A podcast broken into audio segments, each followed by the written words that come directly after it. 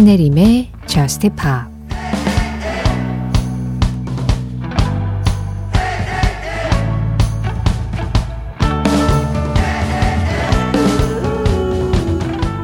단순한 너의 행동들이 난 질리지 않아.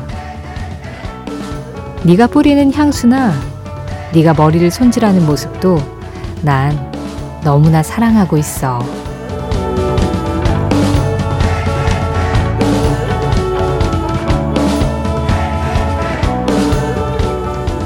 The Simple Things 마이클 캐리언의 노래로 신혜림의 Just Pop 시작합니다. 신혜림의 Just Pop 시작했습니다. 오늘은요, 마이클 캐리언의 음악으로 이 시작의 문을 열어봤어요. 마이클 캐리언, The Simple Things. 이동은님 신청곡이었고요. 이어진 노래는 Mamas Gun이었습니다. Sending You a Message. 8891번님이 골라주신 음악이었어요. Just Pop 이번 주도 이렇게 여러분들이 어, Just Pop에서 듣고 싶은 음악, 그리고 이런 노래는 Just Pop에 어울리겠다 하는 음악, 이런 곡들로 문을 열어봤는데요. 어, 어제는 잘 지내셨죠? 하루 못 만났지만 그 하루 못 만난 시간 덕분에 오히려 더 이런 여러분들 신청곡을 또 이렇게 챙겨 듣는 게 참 반갑게 느껴지네요. 0773번님, 저는 완창할 수 있는 팝이 3, 4곡 정도 되는데요. 혹시 신혜림 작가는 팝 몇 곡 외우시나요? 모르겠는데요? 예. 네. 글쎄요, 제가 몇 곡을 완곡을 외우고 있을까요? 저는 거의 듣는 것만 하지 부르는 건 잘 안 해서 어 그래도 몇 곡 있을 것 같긴 한데 잘 모르겠어요. 어릴 때 막 외웠었던 그런 노래들은 꽤 오랫동안 기억을 하잖아요. 근데 중간중간 많이 까먹었을 것 같기도 하고 그래서 네, 잘 모르겠네요. 약간 그런 느낌인 거죠. 제가 팝 음악을 좋아하는 건 한 노래에만 머물러 있지 않아요. 그래서 계속 왔다 갔다 하기 때문에 한 노래의 전체 가사를 막 외우고 그거를 따라 부르고 그럴 시간이 별로 없어요. 뿌리 없는 감상을 하는 그런 직업이 예, 저 같은 직업을 가진 사람들 아닐까요? 강혜수 님이 신청해 주셨습니다. 앨리스 머튼이에요. No Roots. 앨리스 머튼의 No Roots에 이어서 들으신 음악은 미국의 락밴드 거스터의 음악이었습니다. Satellite. 7775번님 신청곡이었어요. Just Pop 참여하는 방법 안내해 드리겠습니다. 문자 참여 샵 8000번, 방송 진행되고 있는 새벽 1시부터 2시 사이에 이쪽으로 보내주시면 Just Pop 앞으로 도착을 해요. 짧은 문자에 50원, 긴 문자와 사진에는 100원의 정보 이용료 들어갑니다. 스마트 라디오 미니로 들으실 때 미니 메시지 이용하시는 건 무료고요. 신혜림의 Just Pop 홈페이지 사용과 신청곡 게시판도 항상 열려 있어요. Just Pop 공식 SNS도 있습니다. 인별그램 MBC Just Pop으로 들어오셔서 그날그날 올라오는 방송 내용 올리는 피드에 댓글로 간단하게 참여해 주시는 것도 가능합니다. 5684번님. 안녕하세요. 항상 잠이 잘 오지 않아 라디오를 늦은 시간까지 듣고 있는 Just Pop 애청자입니다. 저는 버찌의 어린이집 등원을 책임지는 임무를 받았습니다. 아, 제가 최연소 Just Pop 청취자인 버찌의 아버지입니다.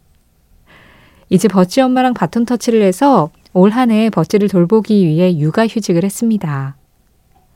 4년간 버찌만 돌보다 출근할 버찌 엄마의 긴장감에는 비하지 못하겠지만 나름 버찌를 전담해서 돌볼 생각을 하니 왠지 모르게 저 역시 긴장이 되네요. 새로운 환경, 새로운 사람, 새로운 시간 앞에 놓인 저희 버즈 가족 모두 새로움 속에서 여유로움과 행복을 느낄 수 있는 한 해가 됐으면 좋겠다는 생각을 해봅니다. 저처럼 또 버즈 엄마처럼 그리고 꼬마 버찌처럼 새로운 환경에서 새 출발하시는 모든 분들 힘내시라는 말씀 드리고 싶네요. 염치 없지만 사연을 빌어 버찌 엄마에게도 그동안 엄마라는 이름으로 버티고 이겨내왔을 어려움들 잘 헤쳐나가줘서 고맙고 사랑한다고 전해주세요. 항상 좋은 음악 감사드립니다. 건강하세요. 라고, 네, 긴 문자를 보내주셨습니다.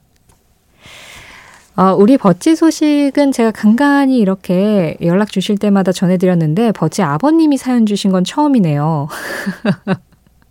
네, 혹시 모르시는 분들을 위해서 말씀드리면 Just Pop 초창기 때부터 우리 버찌라는 태명을 가진 아이가 엄마 뱃속에 있을 때부터 예, 사연을 꾸준히 주셨고 이렇게 이제는 꼬마 청취자가 되어서 Just Pop과 함께 하고 있습니다.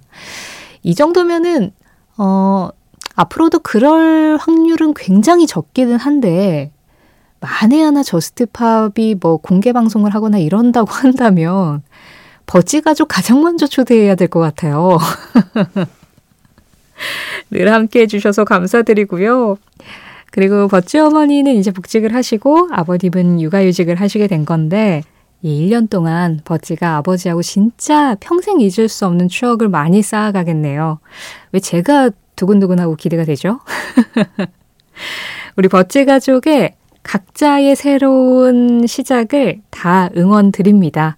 그리고 힘들 때는 서로 서로 기댈 수 있는 또 가족이 있고, 그리고 또 Just Pop이 있잖아요. 네. 사연 종종 보내주시면서 우리 버찌 아버지의 육아 1년, 버찌 어머니의 복직 1년, 버찌의 새로운 어린이집 적응 1년을 계속해서 함께 해보자고요. 전혜리 님이 어, 빌 위더스의 Lean on Me를 미국의 뮤지컬 드라마 Glee 캐스트 버전으로 신청을 해주셨어요. 이 노래 다 같이 함께 할까요? 글리 캐스트입니다. 리논 미.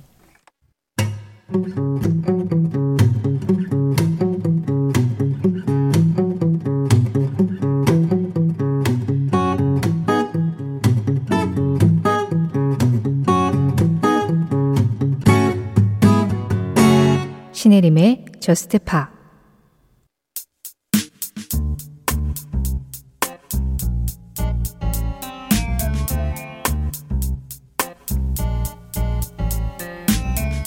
월요일의 미션 마일리 사이러스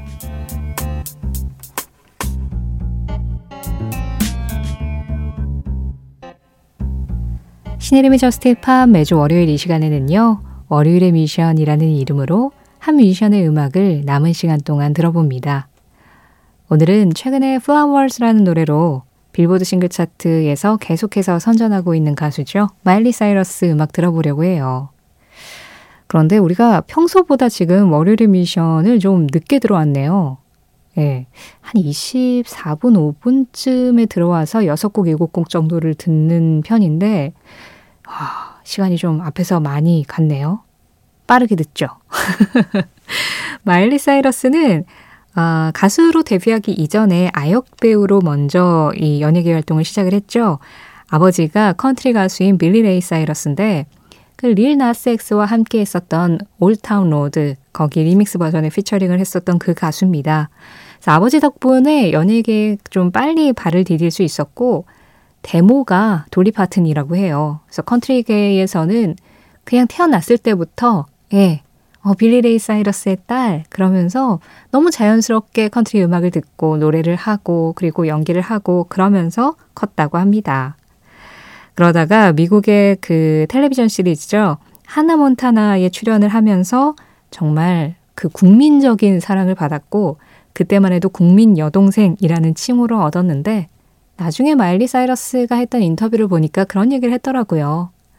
전 국민이 나의 어머니나 아버지 같았다. 그래서 아, 사랑을 받는다는 건 좋았지만 한편으로는 너무 어린 시절부터 모두가 나를 지켜보고 있었기 때문에 그에 대한 중압감, 압박감 같은 게 굉장히 심했었다고 합니다. 아, 그래도 뭐 가수로서 데뷔를 해서 연기자에서 가수로 아주 잘 전향을 한 그런 상태였고요. 이 가수가 된 이후로 굉장히 다양한 장르를 이제 시도를 했었는데 그 장르의 변화들, 또 마일리 사이러스 목소리의 변화들을 오늘 이 시간을 통해서 좀 들어보실 수 있지 않을까 해요. 그래서 일단 그 한나 몬타나 영화판도 나왔었는데요. 영화 한나 몬타나 OST 중에서 더 클라임을 시작으로 마일리 사이러스의 히트곡들 이어서 들어보도록 하겠습니다.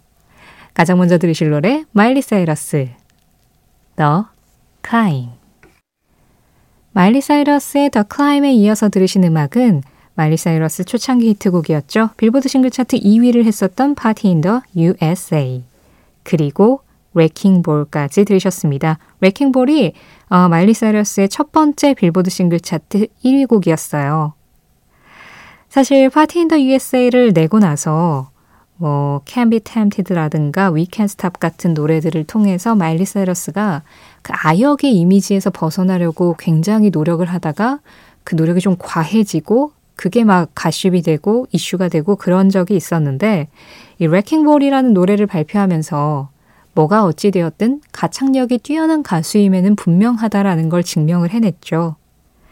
그리고 이 Wrecking Ball 이후부터는 이제 약간 힘을 뺀 음악이든 아니면 80년대 락을 떠오르게 하는 음악이든 그리고 최근에 나온 Flowers처럼 자신의 이야기를 그냥 자전적으로 그냥 털어놓는 음악이든 그냥 마일리 사이러스니까 가능한 그런 표현법이 생기기 시작했고 그게 독보적인 자기만의 음악 세계를 만들어내기도 했습니다.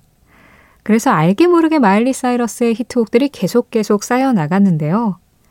그 음악들 중에서 지금 딱 말씀드린 좀 대표적인 마일리 사이러스의 전환점 같은 그런 기점이 됐던 음악들을 이어서 들어보려고 해요.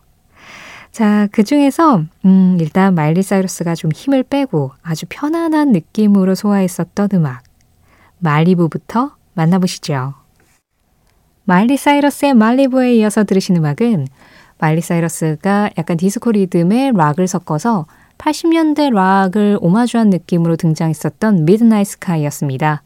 그리고 마지막으로 이어진 이 노래는 최근에 가장 사랑받고 있는 마일리 사이러스의 Flowers였죠. 자신이 겪었었던 사랑과 이별, 거기에서 단단해진 마음을 표현한 음악이었는데요. 그래서 그런지 정말 많은 공감을 얻고 있고 현재 빌보드 싱글 차트 1위에서 예, 사랑을 받고 있는 음악입니다. 신혜림의 JUST POP 월요일의 미션. 오늘은 마일리 사이러스의 음악들을 네, 좀 빠르게 들어봤는데 빠르게 들어도 마일리 사이러스의 음악 색깔이나 목소리가 어떻게 변화했는지 충분히 뭐 느낄 수 있었죠. 특히나 저는 마일리 사이러스가 좀 허스키한 목소리가 상당히 매력적인 가수라고 생각을 하는데 그 시간이 지나면 지날수록 그 허스키함이 점점 더 단단해져 가는 느낌? 예, 허스키한 딴딴함? 상당히 매력 있는 목소리 같아요. 어, 지금 팝음악계에서 활발하게 활동하고 있는 가수들 중에 이런 음색을 가지고 있는 가수가 또 있나 생각해 봤는데 그렇게 확 떠오르지가 않습니다. 네. 그 마일리 사이러스의 동생인 노아 사이러스도 가수로 활동을 하고 있는데 노아 사이러스 역시 약간 허스키함이 있긴 하지만 그래도 좀 질감이 다르거든요. 그러다 보니까 좀 대체할 수 없는 음색을 가진 가수로 완전히 자리 잡은 느낌이에요. 자, 이제 JUST POP 마지막 곡 전해드려야 될 텐데요. 오늘 끝곡은 마일리 사이러스의 데뷔곡을 들려드리려고 합니다. 마일리 사이러스가 본인이 솔로로 데뷔하기 전에 아버지 노래에 피처링을 하면서 등장을 했거든요. 가수로서는. 그게 2007년이었는데요. 그때 마일리 사이러스 나이가 15살이었으니까 지금 들으신 목소리보다는 훨씬 더 앳된 목소리를 들으실 수 있을 거예요.